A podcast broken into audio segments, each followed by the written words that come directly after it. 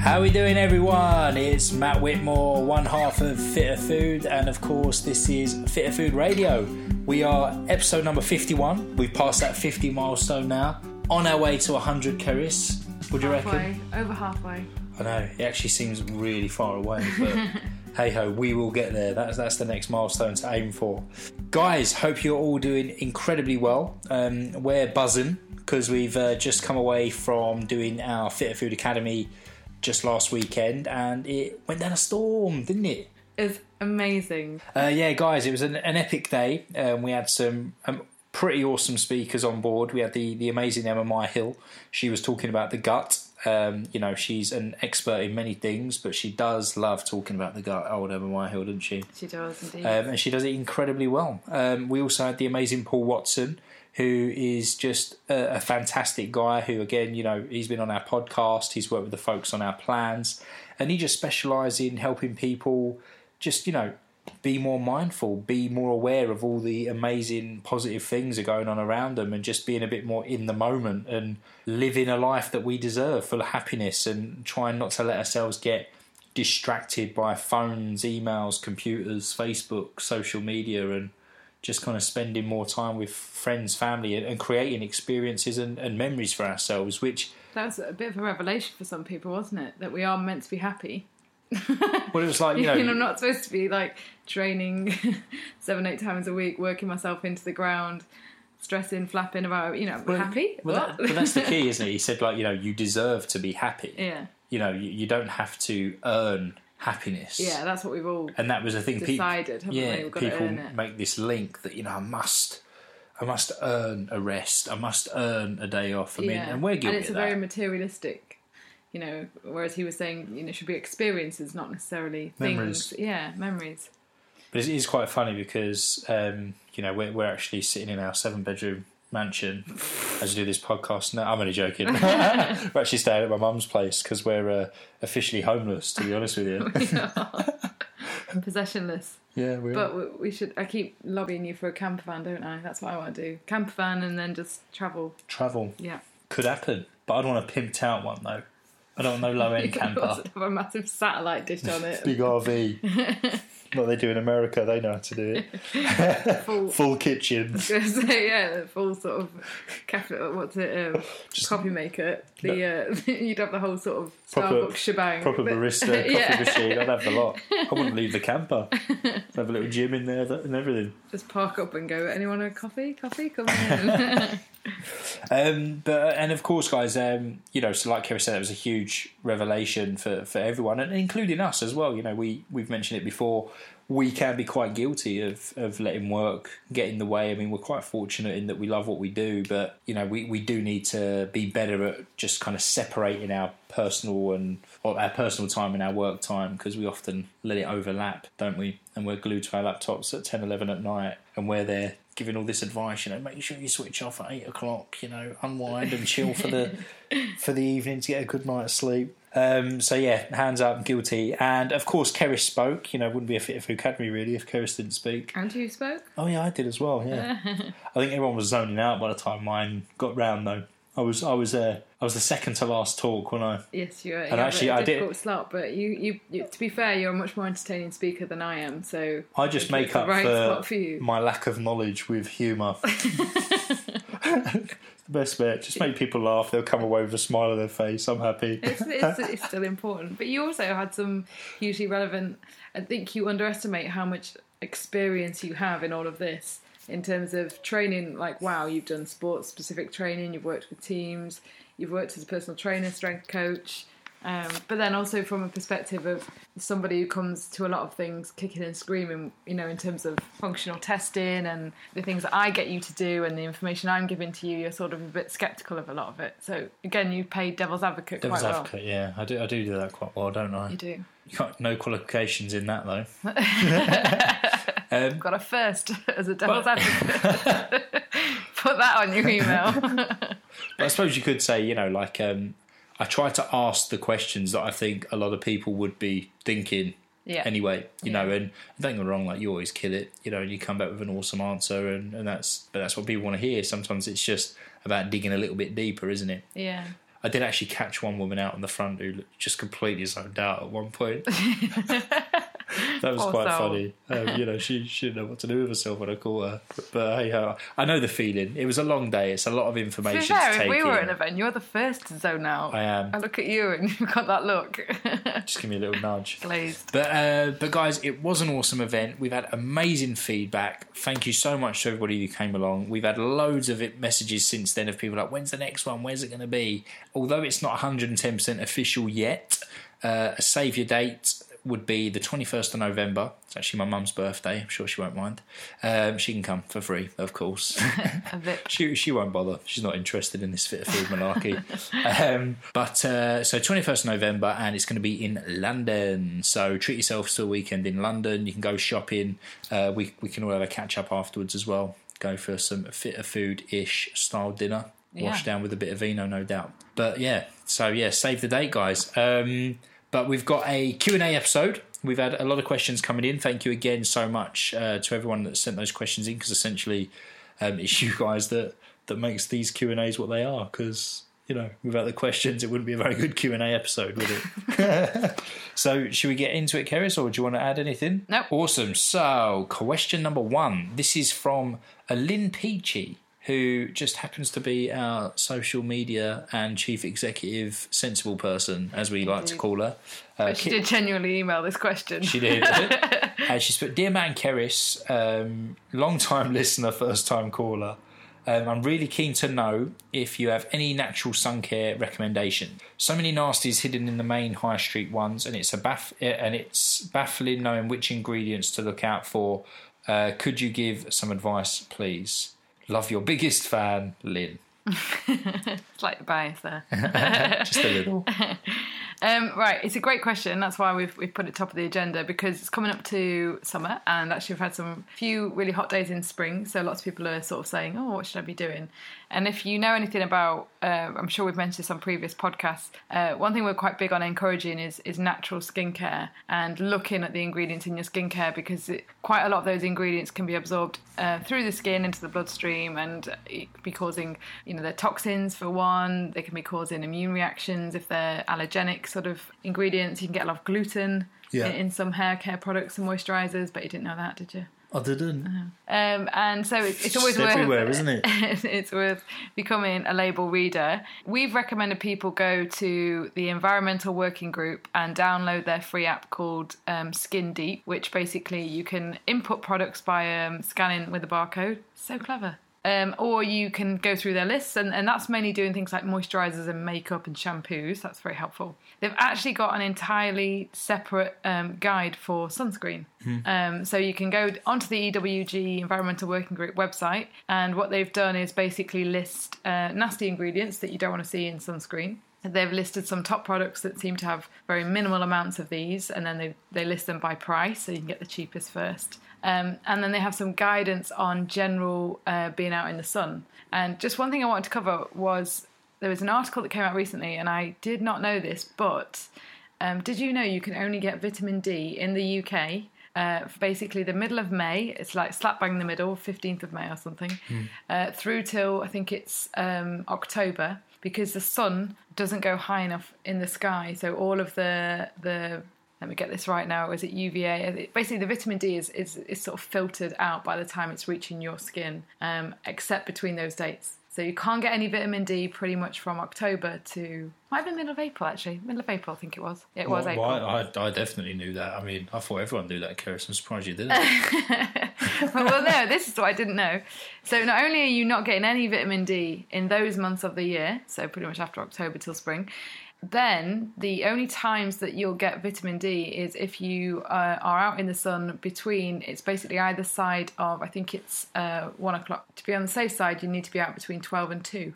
And that time gradually increases. increases. So I think Yeah. it's like 10 minutes either side of one o'clock, and then it gets to 20, 30, you know, until it's a couple of hours at either side of one o'clock, and then it starts to shrink again that time span um, through the summertime until till autumn. So to actually get vitamin D in the UK, you've got to be out between 12 and 2 from pretty much uh, April to October. And no one can do that, can they? Well, no. And the reason I'm telling you this, one I didn't know, I thought was really interesting, is uh, it's a bit of an argument for everyone should be probably supplementing with vitamin D. Vitamin D. But vitamin D is hugely protective um, against skin cancer and well, any cancers, to be honest. It's hugely um, relevant for the immune system. So some of the problems with um, skin cancer nowadays is people have had the fear of God put in them about the sun. Yeah. So they're wearing sunblock. Plastering they don't even on. get any vitamin D anyway. Yeah. And um, that's this is quite a big issue. And now doctors, GPs will test your vitamin D. So we um, we've always been big fans of getting this done. It's on our plans. We say go and get it done either online where it's twenty five pounds or get your GP to do it. Very important. But if you go to the um, EWG website, uh, just a couple of because Lynn asked what sort of ingredients you're looking for. There's the obvious nasties like parabens. Um, you don't really want parabens in anything that sits on your skin, which sunscreen does, um, because parabens is a bit of a um, it's like an estrogen mimicker, so it has a, an estrogen estrogenic effect on the body, Yeah. which can be a bit um, it's dangerous for things like hormone cancers, and we we never want that much estrogen in the body. Uh, another chemical that they mentioned was uh, particularly so. The main one you'll see in um, is in the sunscreen was called oxybenzone. So as well as looking for parabens, look for the oxybenzone. There's also something called retinol pal- uh, palmitate, which uh, basically it's like a, a synthetic form of vitamin A, which is supposed to be sort of protective of the skin, but it's not. It's more damaging. So you don't want that to be in your sunscreen either. They were not fans of um, sprays, which um, so so in our experience, we took away about four different natural sunscreens last year. Do you remember this? Yeah. They were and they were like glue. yeah, it was like literally like smothering like Paint on like, your it was- face. It was like glue. Like you'd be rubbing it in. It was almost like your hand was sticking to you. yeah, and I was putting it on my nose, and you were laughing because I had this bright white nose. I was wandering around with it. Like to look like a cricketer.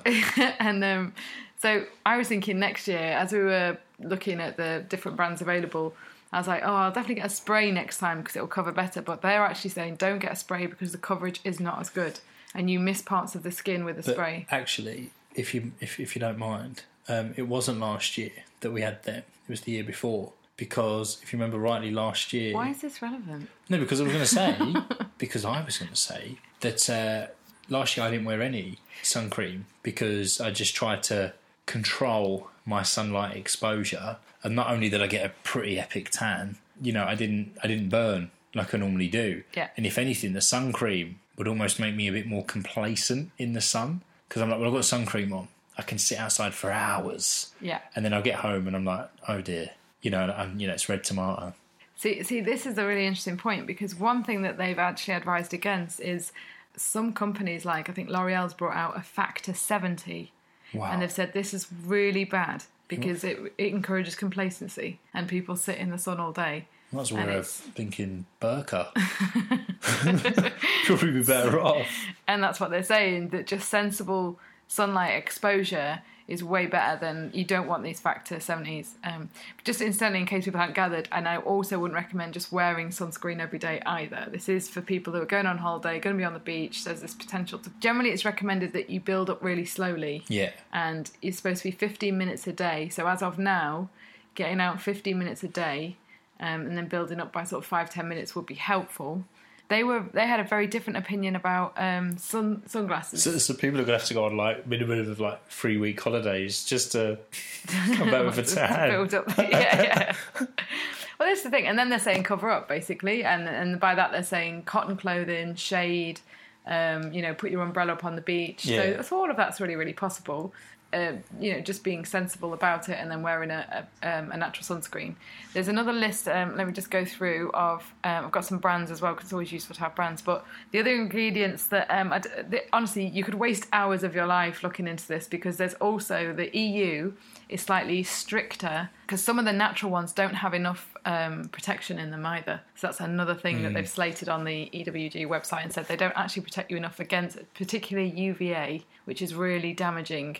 UVB is the one I think that causes the tanning, but UVA is very damaging and and, and linked strongly to lots of, of um, well, like skin cancers and things. So they were saying that the European Union is much stricter, and they have to. There's, there's laws in place that mean that they to be natural sunscreens have to have much better protective So then I went on a whole new host of articles looking up, trying to get some really good European brands.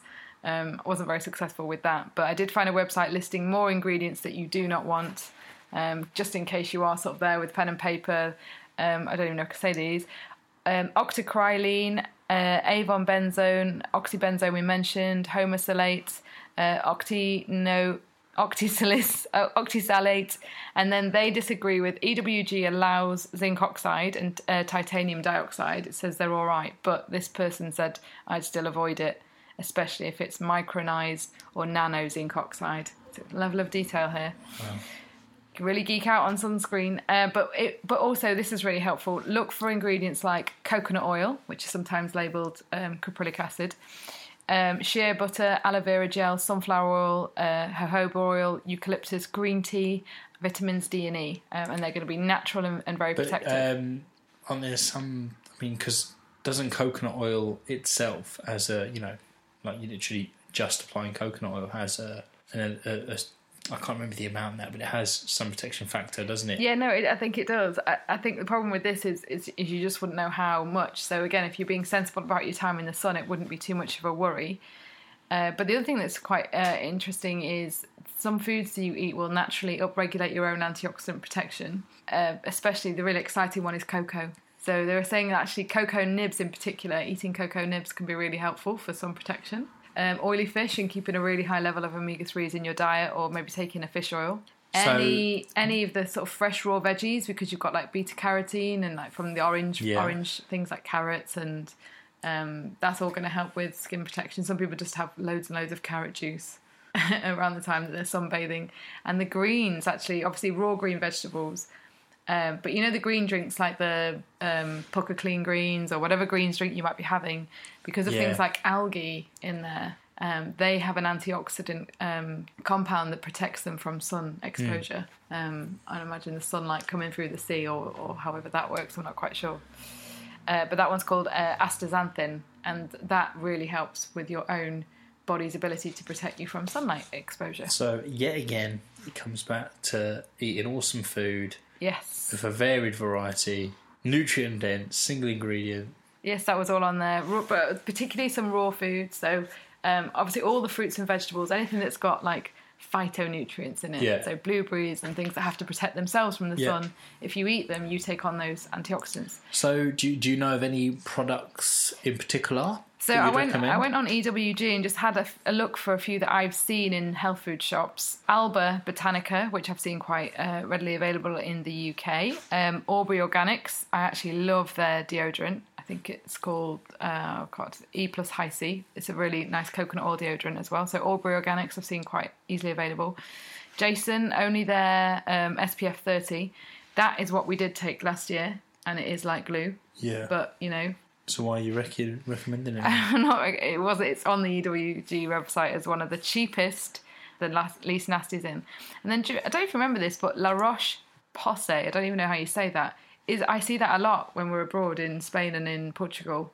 oh really? Yeah, and uh, they have one with a with an ingredient called um, I don't even know how you say this, but uh, SX, which is like some sort of natural ingredient that helps them um, basically to to be a bit more natural about this.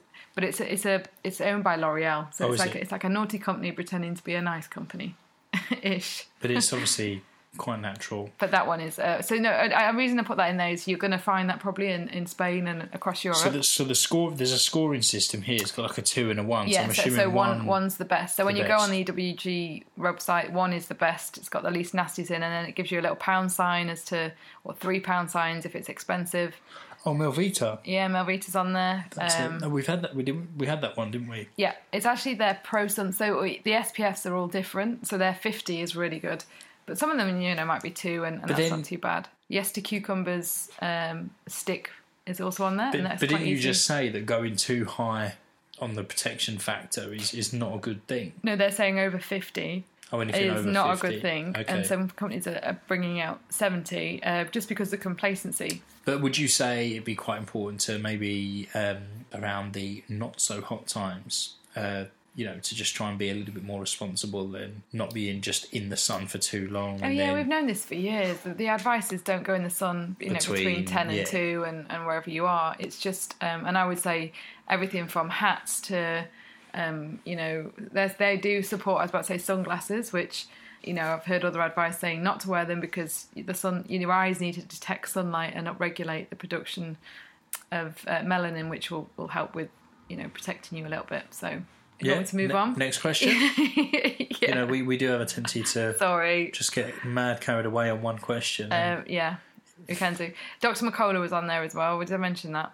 Dr. McCullough's, uh, he's got some green tea. Again, we use his, it's a little bit thick. One brand that I'm just going to look into a little bit more is uh, Lovia, which is a European brand. Um, they do have some sprays and some oils. I have to say, although they're saying that the spray is no good for protecting you, if you've ever tried to put the glue like ones on, like they're almost impossible to rub in. So I think some of the spray ones actually might be a bit better if you can find one. Um, and Lovia is a brand that I've, I'm going to look into a little bit more and see see if how they fare with the um, scoring system. So yeah, I think that's pretty much all the advice. They have got some great guidelines for sun exposure on the website, so do go and check out their guide to sunscreen, and and they update it every single year. Um, they put the worst companies on there as well. Do you remember Banana Boat? That's on there. oh, yeah, I do. Yeah, very well. Neutrogena is on there. Next one. Next question. Awesome. So this is from Claire Harding, who just happens to be one of our Fit Food mentors. Looks like we've just asked our own team I know, what, I know. questions Keeping in the family. Uh, It's a really good question, though, and I'm sure a lot of people uh, would have had this thought at, at some point at least. And she said, I would love to get a comparison of the top five supplements we commonly use, such as magnesium, probiotics, multivitamin, fish oil, vitamin D, and how a natural food supplement like kefir, uh, liver tablets, bone broth, um, daily exposure to daylight compares to nutrient content, etc. To help decide balance between cost of minor supplement and just maybe put in a little more effort with cheaper food lifestyle choices. So I suppose essentially she's saying, you know, wh- where would it be, I suppose, truly necessary for you to supplement, and where would be a better option just to kind of try and get it through food? Is that what she's saying? Yeah, yeah, definitely. And uh, it's a great question. So, in terms of the, you'll have to remind me of the top five in case I forget. I'll do probiotics first. Yeah. Uh, one thing I'd say about probiotics is often they have to be used therapeutically. Um, so, if you're doing things like a stool test on someone and you can see that there's no growth of certain beneficial strains, um, then it's probably most helpful to go in with supplements. Um, similarly, for if you've got had a course of antibiotics, um, I really think that would warrant sort of um, a bit of a, a huge dose of, of multi strains of bacteria. And what's happening with probiotic supplements is the science is showing that they help your body to um, produce its own healthy bacteria. So it's not that you're actually, we often think we were just inoculating the gut with the probiotic. So you were eating it and it was just flourishing down there right. in technical terms. Flourishing. Um, flourishing down there. It's not actually, they, they, they actually think it, it just encourages your body's um, own natural production to increase.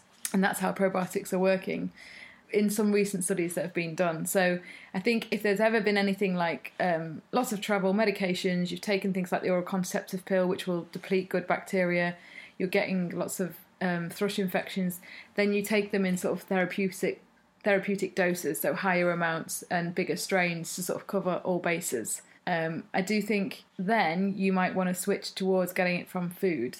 Um, so then you do your fermented foods. And, and really, with everyone, when it comes to supplements, there's a degree of um, it's not just about would this work better for you or would that work better. It's a bit of a lifestyle thing. So I know for a fact Claire is wonderful at making her own um, coconut water kefir and um, you know sort of really interested in, in fermenting foods and, and very passionate about it. But I know other people will sort of feel I already make the bone broth. I already do liver pate. I'm trying to prep all my food. This is just you know one step too far, and there's a chance that some weeks you won't have time to do it, and Yeah. you'll kill your kefir grains and whatever. So I always think sort of um, you know probiotics could have a role there that you just don't have the time. but of, of course, you can buy a lot of fermented foods online, so that's another option. So with the probiotics, I do think there's a therapeutic use for them. I think you're going to see people being pushed more towards um, getting it from food and, and things like kombucha because there's more multi strains in those than there is in taking a, a probiotic. If you've eliminated foods like dairy, where you would have got that live bacteria, you might just want to take things like um, bifidobacterium as well, like long term, because you know you're not going to have the dairy foods. Yeah. Um, and that's just also worth considering um, as an option. Some people just can't tolerate the dairy, but it's good to get the, the bacteria. And what was the other one? The friendly bacteria. Friendly bacteria. Uh, Um, so the- magnesium. Yeah. Magnesium is one that I would always supplement I was going to say, wouldn't you? I, I think it's safe to say that virtually all people are probably magnesium deficient. I just think it's really hard to get from food nowadays, and we our lifestyles demand so much of it in everything that we do, from you know production of stress hormones to Yeah. um, energy. Tra- the amount of training people are doing now, like look back to generations before us. You know, they were active people, but they weren't they weren't marathon Ironman CrossFitters. So Pre pre HIIT training, yeah, pre HIIT, pre CrossFit. Yeah, and uh, even I know that, that Claire herself does um, mum of four CrossFits, um, studying, working. You know, so there's there's a huge demand on our, our poor magnesium stores. So that's one that I think most people need uh, and to supplement with, and you can get it from the leafy greens, pumpkin seeds, and dark chocolate. But in in the amounts you need it, I would go for supplement long term. That was a quick one, wasn't it? Yeah Uh, fish oil. fish oil. Um, so if the really tricky thing about fish oil is ideally you wouldn't supplement because it is. I mean, as much as I say pharmaceutical grade stable fish oils with antioxidants filtered for this, that, and the other PCBs, dioxins. Um, ideally, it's still a, it's still a it's still a polyunsaturated fatty acid which is very unstable. So it's still going to be exposed to some sort of damage and oxidation, and you're putting it into your body. So oxidized oils are always going to create um, basically inflammation and, and and be predisposed to that. So it's um, for me. But the, the really hard bit is you'd you'd really like you, you should know your omega three fatty acid uh, balance, which is a private test. It's only ninety pounds, but a lot of people don't have access to it. So you go, you're looking at me like, oh. Well, no, I was just thinking, It'd be like, amazing you know, if GPs tested this. I just because you said only ninety pound, but you know, ninety quid is it's a good chunk of money to some people. It is, but it's not like God. There's, there's tests I recommend to some of my clients that are Yeah. five hundred. Oh yeah, oh yeah. As far as So as far as testing goes, yeah. it's a bit more yeah. accessible in that sense. And I think the most safest way to, if you if you're really like, I'm so sick of spending money on fish oils, is to just limit omega six. Some people take this to another level where they don't even have olive oil and avocados because they have omega six in them. Um, obviously, eliminate if you're following a paleo type of diet, you would eliminate um, the main sources would be nuts and and um, cereal fed poultry. So that's your pork and your chicken. Especially the dark meat on chicken and the skin is going to be high in omega six. Nuts, nuts is a big one though, isn't it? For a lot of people, you It know, it because it's but- uh, don't get wrong, nuts are a fan, fantastic um, food choice, you know, uh, but it's something that's so easily overdone. Yeah. Well, your options are with nuts is either you drop them out completely or you go for very low omega 6 nuts, which are Walnuts, macadamias. not walnuts. I thought walnuts were one of the lower ones. Walnuts, there's this really real uh, confusion over walnuts in that walnuts have the optimal 3 6 balance. Uh, but they're not necessarily low. No. In so they've got if you had the perf- if you had the perfect 3 6 ratio in your blood cells and then you ate walnuts, you'd be maintaining that Right, perfect okay. ratio. However, if you've got too much 6 and you're eating walnuts, you're adding to the 6 and you're adding a little bit to Mm-hmm. the 3. So macadamias. That's why the walnuts are popular. Um, macadamia is amazing. So hardly Also, any omega six. Yeah, what else? Brazil nuts. hazelnuts. No, Brazil, Brazil nuts are really high. See, I only like hazelnuts when they're in a Ferrero Rocher. you were going to say that, and they're like, or a feast. and I'm sure that Um, doesn't count. No, so hazelnuts, cashews are quite low. They're not strictly a nut. Yeah. if you're gonna be gonna really fussy. Keris, come on. Get your facts right, love. Um, hazelnuts, cashews, and macadamias are the lowest in omega 6, so you'd favour those nuts. But pork is really interesting because they feed pork so much grain nowadays. The omega 3 6 ratio can be up to, I think the highest I've seen on an article was 48 6 to, to 1 of 3. so Because- your, your omega 3 fatty acid balance at blood cell level should be 2 to 1 or, or maximum some people say three or five to one. Does that make sense? Yeah, yeah. So three times as much omega six to to three, or five times. It's a bit more realistic in our day and age. But don't they say as well that pigs are the most um, similar to humans in essence in, in kind of how we How we eat a lot of omega six. yeah, well, yeah, how we stuff our faces and, and hardly move, yeah. Um, but I meant more so in their kind of like their genetic makeup in terms of like Yeah, how they they are. They are. They do a lot of the gut stuff is done on pigs at, at more advanced level because they've got the same digestive system And what was that article we was looking at the other day about um, you know how pigs are like us in the way that they you know produce vitamin D in the body. Yes. This yeah. you know skin exposure level. to the sun, Yeah. etc. And then, and the, the sad thing is, they're being kept indoors. So Yeah. you're, you're, we're eating. I mean, this is a slight digression. Sorry, Claire. Um, but I did read this entire article to Matt about bacon. It was so good. We, we will cover it on the podcast. But one of the things they mentioned was pork is an incredibly healthy meat, but it's farmed so badly now. It's so hard to actually it's- get hold of. yeah, and so the omega three six ratio of the meat is terrible. Uh, it's fed horrendous feed. It's given lots of antibiotics, which obviously you then take on and disrupt your gut. Um, they're reared quite stress in really stressful environments. Um, a lot of the the labels given, like outdoor bred and outdoor reared, mean that they're allowed outside for very limited space of time, and I mean weeks, and then they're shoved inside into pens where they can barely move, and they end up chewing off each other's tails. So that was quite horrific reading that article. Uh, what they did say was to look for, um, and this is a lot of supermarket pork, so um, and and bacon and other obviously. So to look for um, really sort of go to local farms and see how the, the pigs are raised. And the only supermarket brand they recommended was the Duchy Originals. Chipolatas in particular were mentioned I do like a chipolata. um, as someone who, who who did. I think that I think if you can get organic and it was outdoor reared, wasn't it? yeah. Not bred. Bred means they're allowed outside for tiny amounts of time. So um, that's Isn't a bit of a digression. So frustrating, though, that isn't it? That there's there's so many loopholes for food manufacturers to use on their packaging. Essentially, it's it's, it's lying. yeah, it's but a you know what? blatant lie. But we're terrible because we accept the lies. Of we don't I know. question Oh, I know. them. I mean, there, there is that fan, that amazing video, isn't there, about Yeah, food woman- marketing? yeah. Um, I'll, I'll try and find it. I'll put it on the Fitter Food page because it is a real eye opener. That It's about eggs, isn't it? Because we've got these pictures of eggs in fields on the packets of eggs that you're actually eating. If you question or or, or look out look for the source of those eggs, they're probably more or less factory farmed. yeah, But because there's a picture of grass and some chickens, you happily believe that it's you're yeah, buying. this chicken just roams the Yeah, fields. and it's not the case, and you don't, and we don't question it. And deep down, we know because there's no way they could produce this many eggs in that environment. You know, so no. I'll find the video though. I'll post it on the Fitter Food page. so to answer Claire, ideally we Still wouldn't done that. we wouldn't supplement with omega threes, and they should always come from fish, by the way, not Mm-hmm. from um, vegetarian sources. Uh, but it's really hard to get that balance and to know if you've got the right balance. And any signs of inflammation can be helped by taking an omega three oil. So I always think just a low dose is probably a nice safe bet. But- you know, like one between one and three grams a day, but, and avoid sunflower and safflower oil and the really high omega six oils. But I don't know if um, if you agree, Keris, but I tend to I take less fish oil supplements on days that I've eaten more oily fish. That's a very good point, Matthew. I'm full Uh, of good points. I You know. know this. Uh, one thing, uh, one course I went to recently, they were talking about how we should be pulsing nutrients because that's how our bodies would have received nutrients.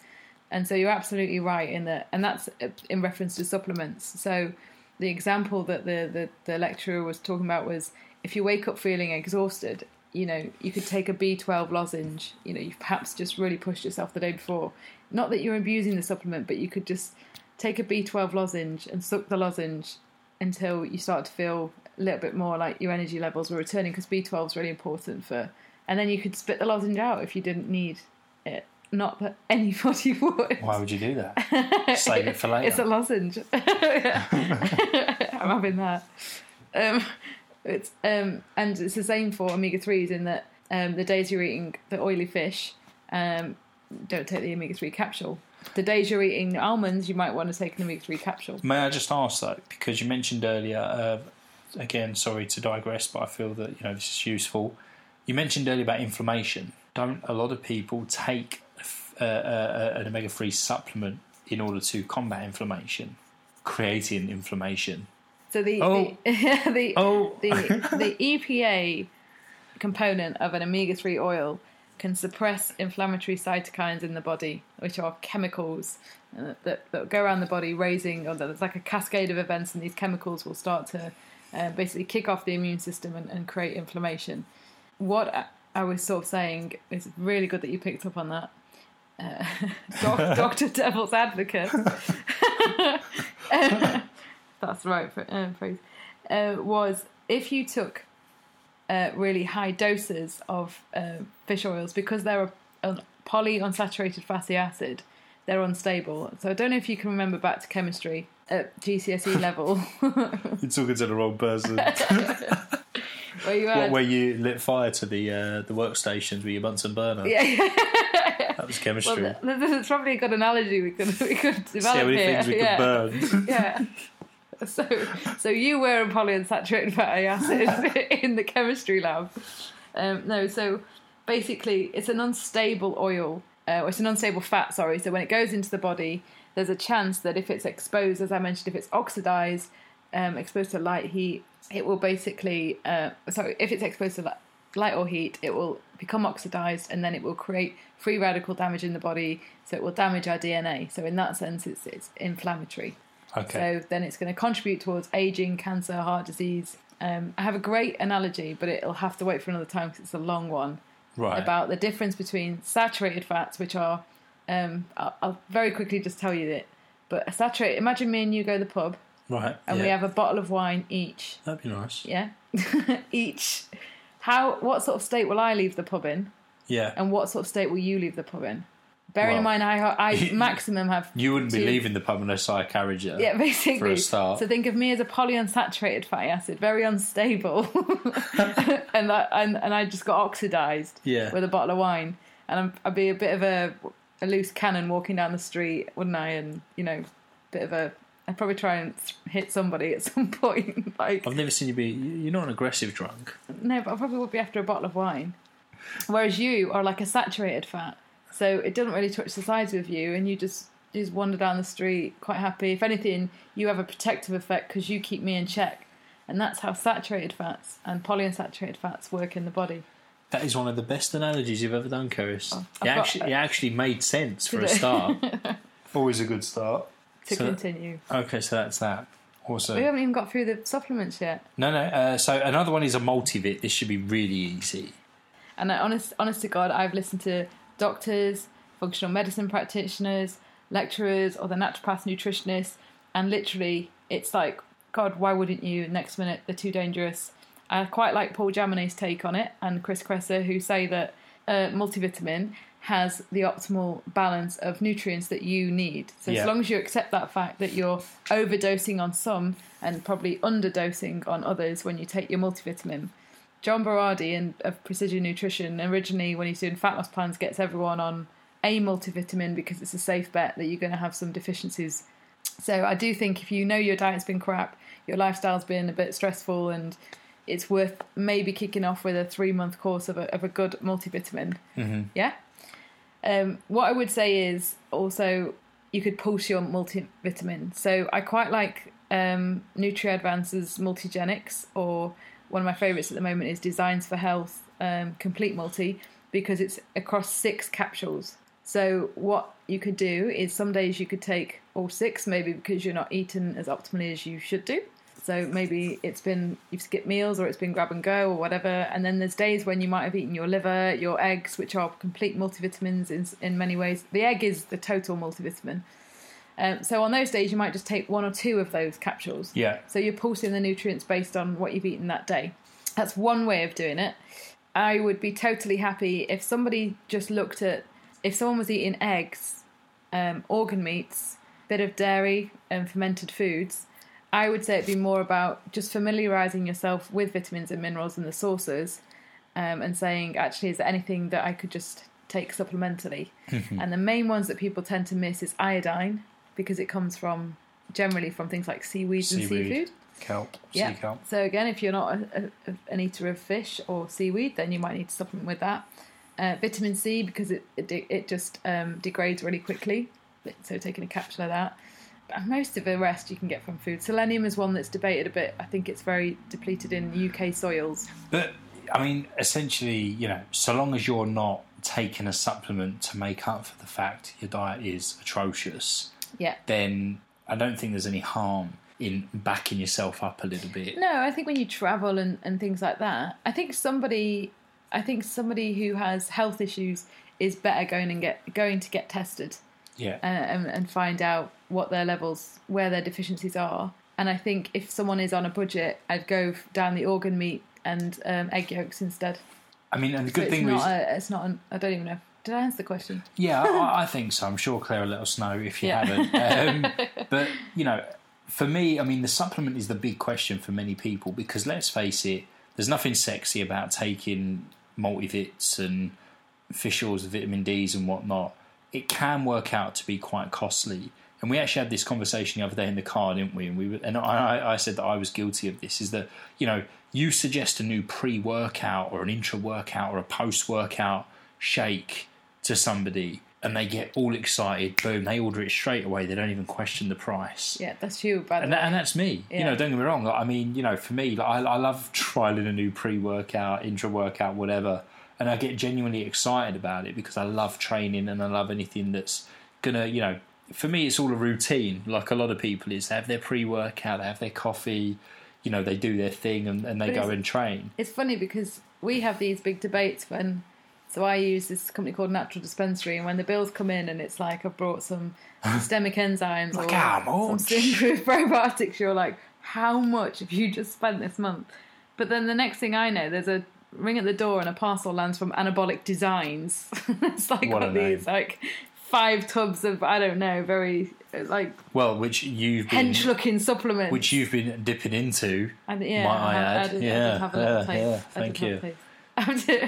And um, so it's funny. It's just you love that's what you get excited about. It's where your priorities go. Whereas I'm more like I do like you know I do test a lot of supplements out first before recommending them. But yeah, But uh, but but you know the, the you're a message typical I'm bloke. I am a typical bloke, but I think there's a lot of women out there that, that also get Anabolic qu- designs. quite excited about Yeah. pre post workout. You know, everybody does. Anyone that's got a passion for training, but no one more than our friend Darren Dix, who we we went to see the other week in Lowestoft, and I'm sure he's listening right now. Who has I'm not even joking has got enough supplements in his kitchen cupboards to to open up his own It's epic. But what I love is he also has GNC hundreds store. of books. He is incredibly.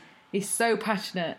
He's always reading up, buying the books, looking at the DVDs, um, going on the courses. I've never known he goes on more courses than I do. Like I, you know, like every time, every other weekend, he's on a course with somebody, you know, in the in the fitness industry. So I really is a, is a man after my own heart in that sense. Uh, When I opened those cupboards, I, mean- was like, it looks a bit like my cupboards. Yeah, but it was like I, I was like it was like being like kid in a sweet shop It when I opened his supplement I cupboard. I, was like, I just wanted to try them all. I've been buzzing on pre-workout. I'd I'd already trained that day. yeah. Um, but uh, yeah, guys, if, you're in the- in, in- the I'm- Lowestoft area and you're looking for a, a, an awesome PT or someone to look at your nutrition, Darren D, he's the man. Check him out. Oh, that was it. So I was just saying that Where you know, prioritise but your it all does come down to eating as much of a well balanced diet as you can, rotating your proteins, rotating your carbs, your fats, getting as much nutrient density in there as possible, and then you know potentially testing, getting some tests done to see if you do need to supplement in the first place, or are you getting enough through food, or how much you may need, for example. Actually, it's interesting. I was talking to um, Emma Myhill about testing, and think the more courses I'm doing, the more I'm thinking I would, I would definitely. I've always wanted, you know, I advise clients to test, and I've always wanted to test myself. But sometimes you, some of them are a lot of money, and you just you just put. Often practitioners put their own health on the back burner.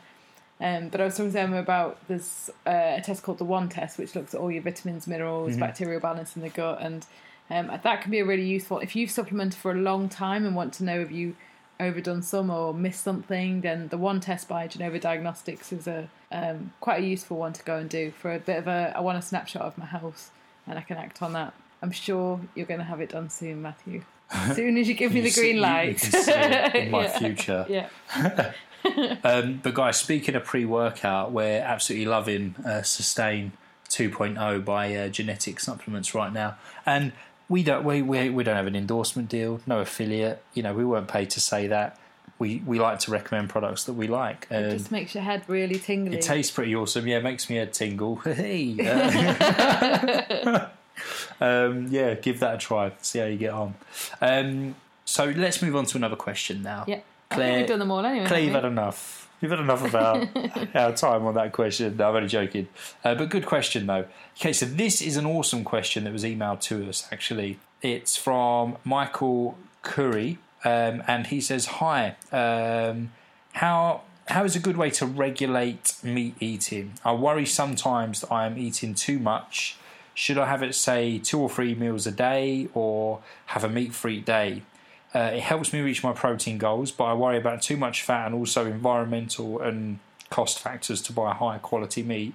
I thought it was a really good question. It's a great question. I've got the same worries, Just- Mike. Yeah, lots of meat. Can never have enough meat. No, I've got the Next same question. Um, I'm only joking. um, it's something that I've actually, for a while, that one of the big changes I made when I first went paleo was I went sort of too much down the too much meat, meat route and noticed various things like my digestion wasn't great. Um, I felt like I gained a bit of weight. I didn't. I just didn't feel as energized, and my training was a lot harder. And then I switched to making it more, I've spoken like this, making it more pescatarian, but I've switched even more recently um, to being a bit more vegetarian. So um, some of that has involved bringing dairy back in. But some of my meals, because um, if, if you're training and you're trying to get your carbs up and things, can just be, you know, like a big sweet potato topped with avocado. You've got some protein in that, sprinkle of walnuts on a salad, that sort of stuff, um, to try and make some of my meals more vegetarian. Um, and the reason I'm doing that is because of, um, as you've mentioned, all the reasons you've mentioned, in fact, in that there's the the, um, the environmental aspect and sustainability of, of huge amounts of, of everyone eating huge amounts of meat. Um, another thing for me has been the level of environmental toxins in, in meat. As much as you want to control it, having grass fed meat, you know, there's still um, most animals are still given antibiotic treatments, even those that are, you know, sort of um, coming from you know more favourable um, farms. That often they still we are going to get Paleo Nutrition Wales on a podcast to talk about the fact that by law most animals have to have a lot of antibiotics administered administered. So you're still taking that on. Um, feed will tain, contain um, toxins, and uh, as I said, animals just generally are going to have more toxins in them than sort of plant-based proteins if you if you're buying them organic. So there's been that side of it for me. I've been doing quite a lot of research on cancer and thinking that really with paleo, the, one of the big arguments about it was more vegetarian than a vegetarian.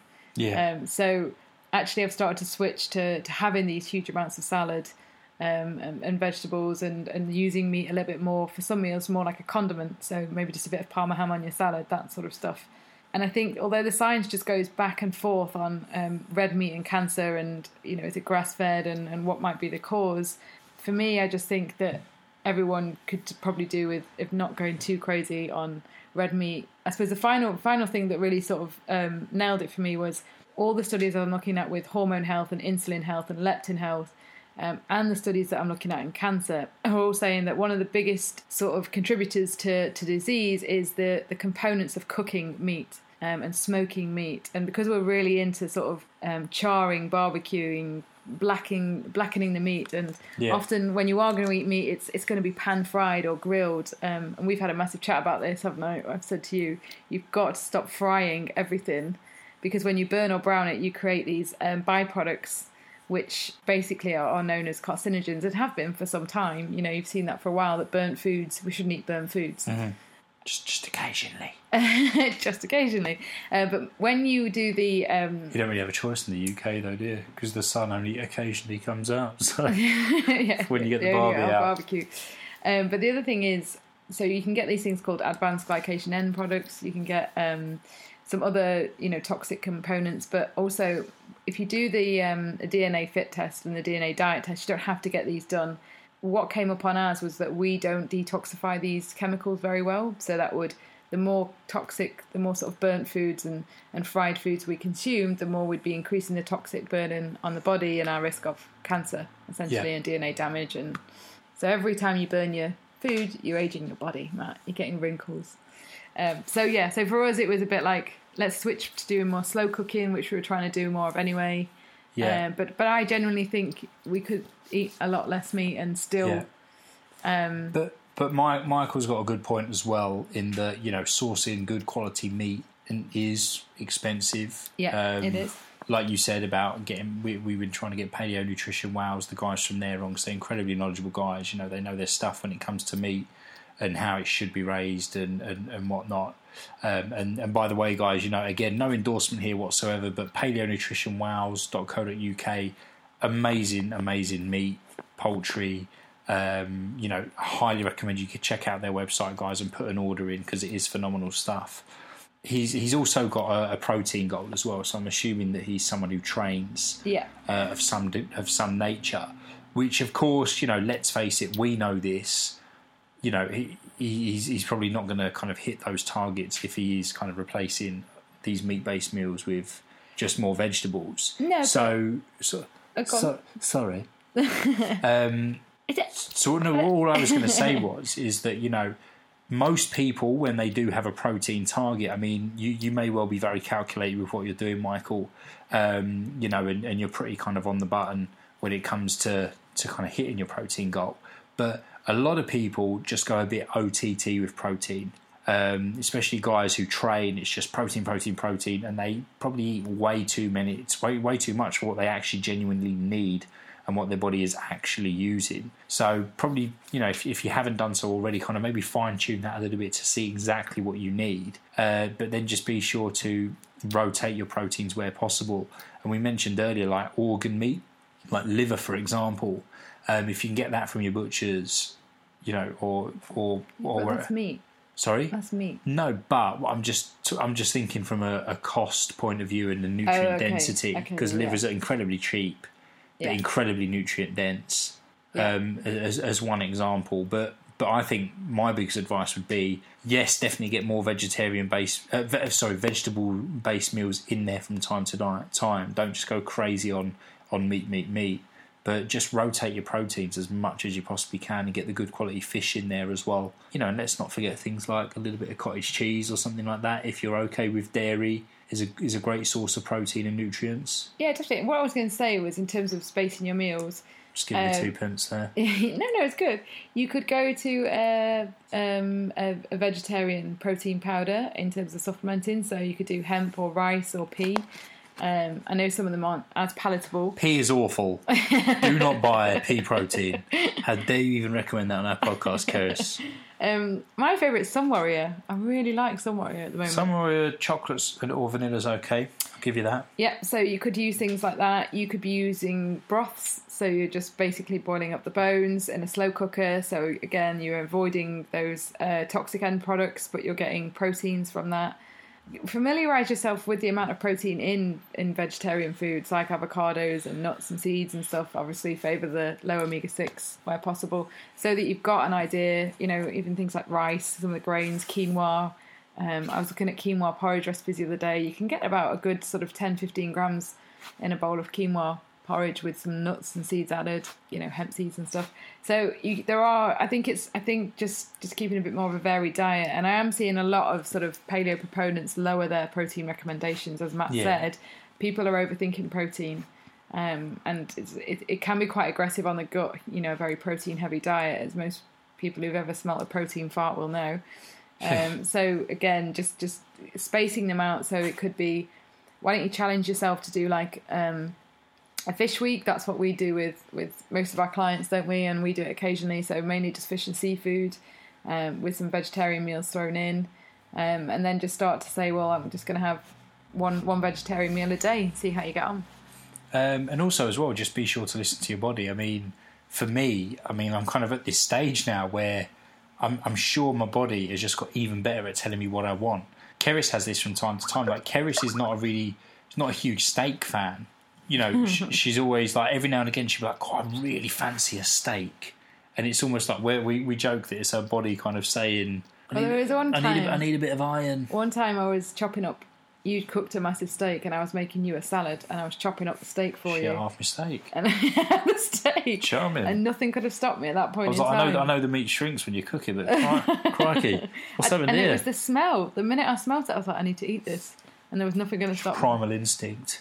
Uh, but what, yeah. but I was going to say was is that I'm the same in that sometimes I'm like, God, I, I just really want, you know, a good juicy steak. But then other times I'm like, God, I all, all I want is some fatty fish. But then other times it'd be like, so I or you know, I just need a hit of like lean white fish. You know, And it's like my body. Sometimes you've said you've craved. You've actually Yeah. said I need after we go a few days of not having them.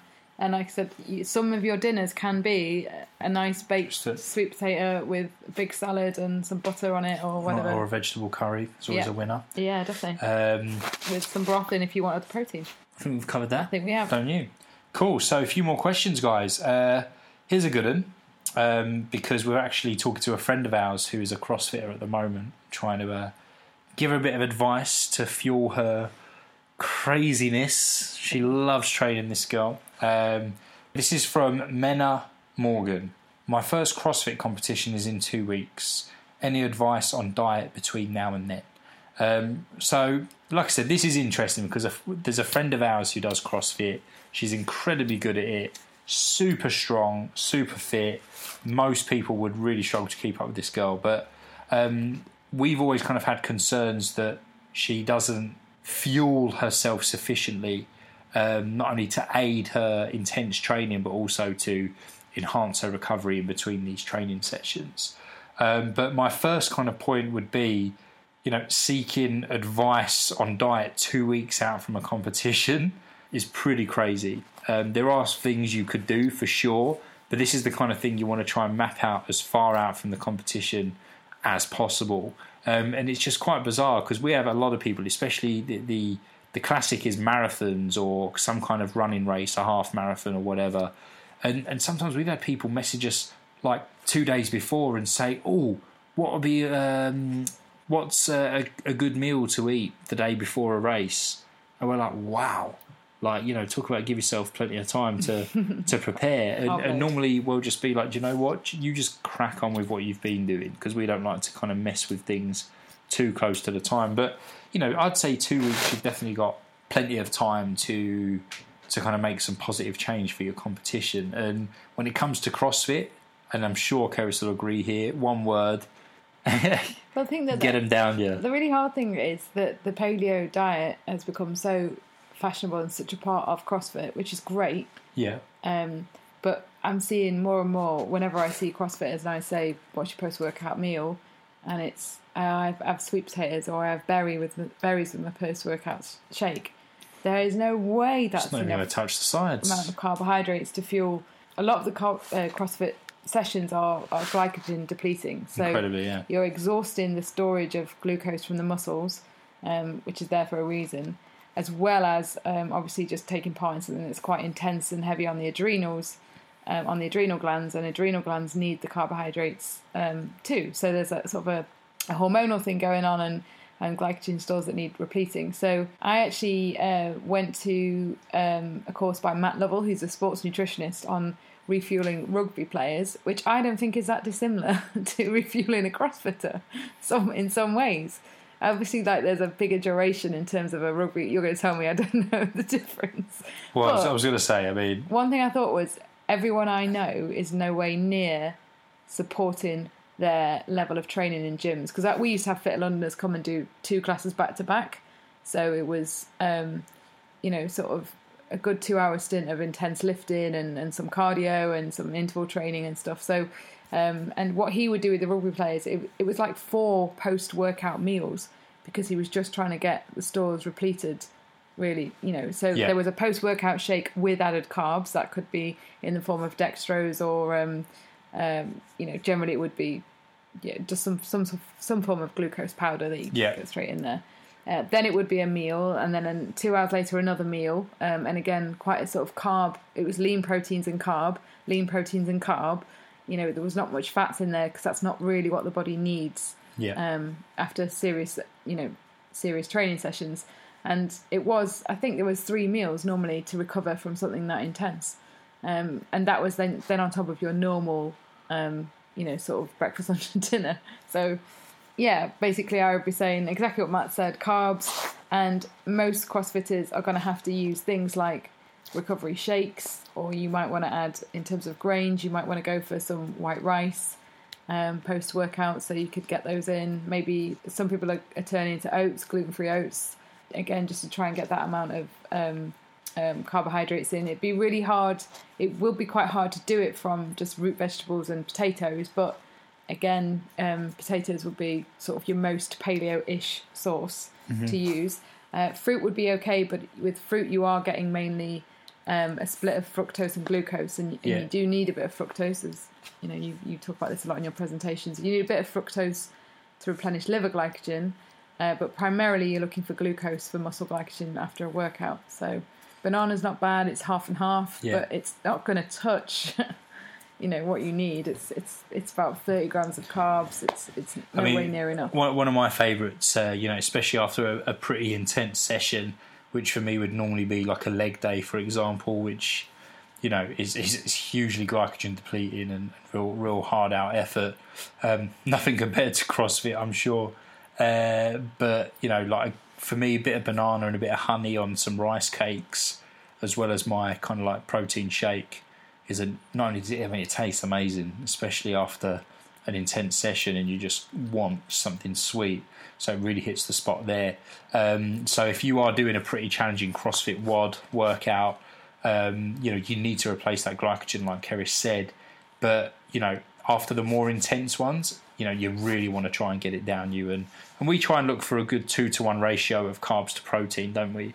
Yeah, you've got some shakes like PhD Recovery, which has already got them Got a in, so you ratio, haven't got yeah. to overthink it. You could just buy your favourite sort of. It might be your favourite whey or whatever protein you're doing, and you could add the the Vitargo or some other sugars and things in there. Um, I would um, I would say, as you pretty much pointed out, you should be working with a coach really to try and establish, you know, what was working for you so far, what you know your body Yeah. deals well with, what your goals are. Um, the nature, I don't know the nature of, um, other than being sort of crazy intense, the, the split of strength, endurance, and, Yeah, well, and I think power and I interval think based stuff. CrossFit as a sport has got a lot better in that sense. In that there's a lot more on offer now than just kind of going balls out. You know, intensity. You know, there's a, a big focus on mobility, gymnastics based stuff, a lot of technique work involved. But which is fantastic. But how many people actually listen to that and take that on board and and devise their training accordingly so it optimizes their progress and recovery? That's another ball game. You know, I know some people that are incredibly good at CrossFit because they do take it on board and you know they do a lot of soft tissue work and technique work and mobility work in between their workouts and others that it's just intensity intensity intensity and then they're the ones that keep getting injured and don't quite get the desired result. So that's another key factor is to kind of look at your performance and how you're progressing. Because if you're not progressing uh, and if anything if you're regressing in places chances are you're not recovering properly and it's that simple. And that would mean sorting your nutrition out and ensuring that you are getting a enough calories b enough carbohydrates to kind of uh, to, to replenish the the lost glycogen and also things like sleep you know which you know you, you can never you can't out eat poor sleeping habits um, and, it, and it, really is that simple. So try and look at the bigger picture.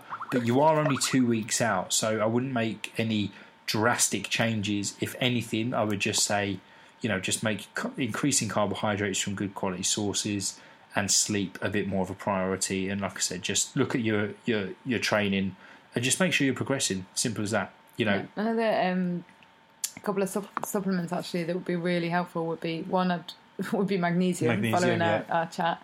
If you are quite sort of wanting it from a food based supplement company, if you're a bit more sort of um, you know sort of prioritizing that. Uh, Innate Response is a great brand that get it from. It's sort of a mixture of spinach and beetroot, and it's a mixture of different uh, chelates of magnesium. That's a great supplement, but just any magnesium, to be honest. And the second thing I was going to say was electrolytes. Um, with the level of training that you're probably doing and during your competition to make sure you're fully hydrated. Um, so you could either do it in the form of adding some um, mineral salts like Himalayan pink salt to your water, drinking coconut water, or take something like Elete electrolyte drops um, in your water for the next couple of weeks and on the day just to make sure you're you're nice and hydrated. done. Yeah. Done, done, done, done, done. Do you want to do one more question? Should we try and get through one more? Yeah. Do you want a training based one or a more nutrition based one? Well, you know what I would say. I know what you would say, yeah. Here's a cool one. Uh, this is from Jill Marie. I'm still struggling with lunch ideas. I found too much salad gives me really bad um, stomach cramps. Anything high in fibre causes me pain. It has to be it either has to be cold food or something I can heat in the microwave. There's not technically a question in there. Do you know why I like this though, as a not technically a question, is because there's been loads of posts on the page recently. We've had some emails and posts in the member zone about gut issues. Yeah. And one thing that um, we got Emma to do at the academy was walk people through the gut so that you could understand that there were several stages of digestion that can go a little bit wrong. So um, there's the stomach producing stomach acid, breaking down protein that can go a bit wrong with Yeah. medications and stress. Um, you've got then your small intestine, which is um, designed for the breakdown, absorption of nutrients, but we can get bacterial overgrowth there, which is hugely common. At one point, I used to think everybody had it that I saw because I just saw case after case after case. Um, again, I can usually recognise that via symptoms because you react really badly to FODMAPs. Yeah. Um, lots of burping and farting and bloating instantly. Um, you struggle with, with most most FODMAPs and, and just sort of sugars and carbohydrates generally, um, dairy and things like that. Um, you can have issues with um, right down into sort of large intestine, uh, you know, with, with bowel movement, with peristalsis. So, you know, not even going to the loo every day. Again, due to stress, thyroid function. There's so many different things that can be happening what I wanted to say was it's really good to start um, not trying to pinpoint, oh, it's salad function somewhere along the line. So Yeah. not wrong, but not optimal is probably a nicer Yeah. way of putting it. Um, so generally with, with something like that, I'd be looking at um, possibly um, a deficiency in digestive enzymes. Um, I would be asking her to look at um, any any history of medications. Um, specifically, I want to know things like um, any digestive medications, like things that stop the production of stomach acid, um, the oral contraceptive pill, which might deplete probiotics, antibiotics, um, all those sorts of things that could mean that she has dysbiosis. Yeah. So too much bad bacteria and not enough good bacteria. Um, I'd ask her to look at things like the way she eats. Does she chew her food properly? Is that why things like salad might be causing her some issues? Um, it sounds like there might be an irritated lining of the gut wall. Um, so there could be a leaky gut where certain things, um, and this is everything from um, stress to medications to it's now believed mobile phones Wow. um, can cause the gut to leak. So we've all got leaking guts a little bit, I'd imagine, at this point in time. Gluten's a big factor in that. So if she had a gluten heavy diet, that could be um, something else that's going on. So with all of these sorts of questions, um, the first thing I sort of say is go and work with a nutritional therapist. So that's the best bet for you Yeah. because they'll run um, some either some some small tests that they could just do via questionnaires and um, um, symptom analysis and a food diary um, to really try and get a picture of what are your symptoms, what could be driving them, what are you like as a person, what's your stress, medications, health history. Then from there, sort of looking at um, how could you support digestive function. So do you need to supplement with stomach acid, um, hydrochloric acid? Do you need to add in some enzymes at meal times? Do you need to look at how you eat food? Are you eating in a rushed environment and need to chew more and relax when you eat? Breathe differently when you eat? Um, do you need probiotics to correct the balance of bacteria, or do you actually need like natural antimicrobials like oregano and um, garlic and berberine to kill off some of those bad bugs? Um, do you think you've got a parasite? Maybe that could be also some creepy crawlies in the in the gut um, could be causing some of these issues, um, as well as your emotional state of mind, which could be you know sort of having an impact as well. So in terms of those things that she's noticed, Don't blame the salad. no. Um, but I'd also say if you if you don't have the funds to go and see a nutritional therapist, a really good start for me is look at things like the GAPS diet. So that's gut and psychology syndrome, which is um, it's quite an extreme elimination diet, but it's basically go right back to um, pretty much just bone broth to start. Then you add in things like um, some cooked vegetables, some meat, and some eggs. And what you're doing is taking out the the things that would cause digestive um, issues and, and just adding back in everything that heals the gut. So all those fat soluble vitamins A, D, E, and K, collagen from the bone broth. Gradually add in some fermented foods, and the GAPS diet book and website takes you through it step by step. Big lists of food, take these out, add these in, uh, and that's how you could do a really sort of um, comprehensive gut protocol Um, the other one would be um, SCD lifestyle, so specific carbohydrate diet. They're pretty pretty geeky about this sort of stuff, aren't they? So they would be helpful too. So what do you think she meant then? Where she's so she's she's kind of like made the association to salads and um, that kind of like give her stomach cramps, cause her pain. But she says it either needs to be cold food or something I can heat in a microwave. I don't, I don't get it. it's, it's, do you know what the, the thing is with IBS is people often point the finger at foods and say, um, I don't doubt salad is a common one actually because it is quite hard to break down. So Yeah. um, one of my favourite digestive enzyme supports is uh, Digestmore Ultra by Renew Life, which just has a big broad spectrum of enzymes. So it's been it's really helpful. What's in her salad? So are there FODMAPs in her salad? FODMAPs are fermentable carbohydrates. Again, if you Google FODMAPs, you'll get the big lists up of, of um, sugars that ferment in the bowel that will cause, essentially, it's causing wind, and that's what the pain is normally. Um, it is trapped wind. That could be one issue. But then, is, if she's eating at work, is she quite stressed when she eats? In which case, she's not producing stomach acid to break down her food, and therefore, um, it's it's it's causing again bloating and wind and, and things like that. Um, I'd say the microwaving thing might be that heating some of the food, cooking it, is breaking down protein. It's breaking down some of the vegetables, making them easier to digest. Yeah. In terms of having it cold, I don't know if she means having it cold after cooking. But what I would say is the point here is, is for me, it's not, I don't think it's specific foods. It, Okay. it could be the FODMAPs and things like that. But basically, she has compromised digestion. Yeah. And so she has to address that first.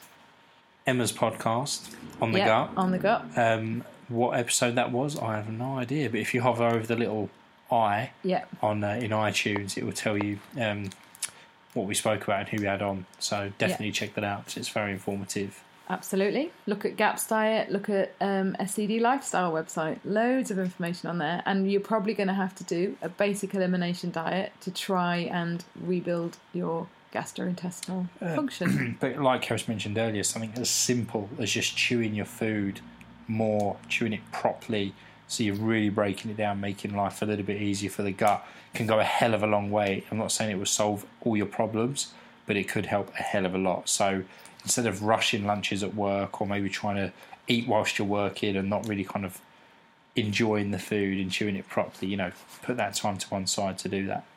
yeah, and I say lastly, a really quick thing You we could do. last say, lastly, is um, a few spoonfuls of apple cider vinegar. Um, or lemon juice on your salad can be really helpful in terms of breaking them down a little bit as well. Um, and generally, anything bitter will stimulate digestive enzymes. So that's why we used to have things like rocket and olives before we ate the meal because that would stimulate your enzymes. And as Emma mentioned in her presentation on Saturday, the um, cephalic phase of digestion is when you smell and see food uh, being cooked. So try and make sure that you're not just sort of grabbing and eating food really Yeah, quickly. So yeah, I've- uh, yeah. It's, go and go and sniff the microwave or whatever get cooking. Yeah, and uh, and then you sit down, breathe deeply from the stomach, get all of the digestive juices flowing, then eat. That could be a good start. What people we should do is like uh, invent like a Fitter Food scent that smells of food. So when people Oh, are right, you could spray it people and, just smell it and the digestive be- juices. before they're about to eat at work, where they're, where they're not cooking the food from scratch. There you go. Gap in the market right there. I'm gonna go away and patent that and buy, buy and buy the domain. cephalic scent. Sounds awful. One last thing, actually. Oh, Keris, this is one on. absolute last thing. One of my tips at the academy was eat like you're on your first date. There you go. That was an awesome tip, actually. I liked that. That was incredibly, yeah, incredibly good. Yeah. Why Eat don't you're you eat like you're on your first date then? me? yeah. Eight years we've been together, Keris. Come on. um, but no, it's a good shout, isn't it? I mean, but but I think eating on your first date, I think women tend to be a little bit more conscious of how they eat in front of men than the other way around. Yeah, but guys don't want to come across as like oinks shoveling Well, no, food in, but then they don't give a toss after like the second or third date. Uh, you're lucky. Women, it's about six months, and then we don't give a toss either. takes You that long though. shovel the food in and all. Yeah, so there, closing thought. Eat like you're on your first date. yeah. Good shout. Awesome, nice one. Some really good questions there, guys. Um, of course, you know we can never get through all of them. However, there are plenty more good questions that came in.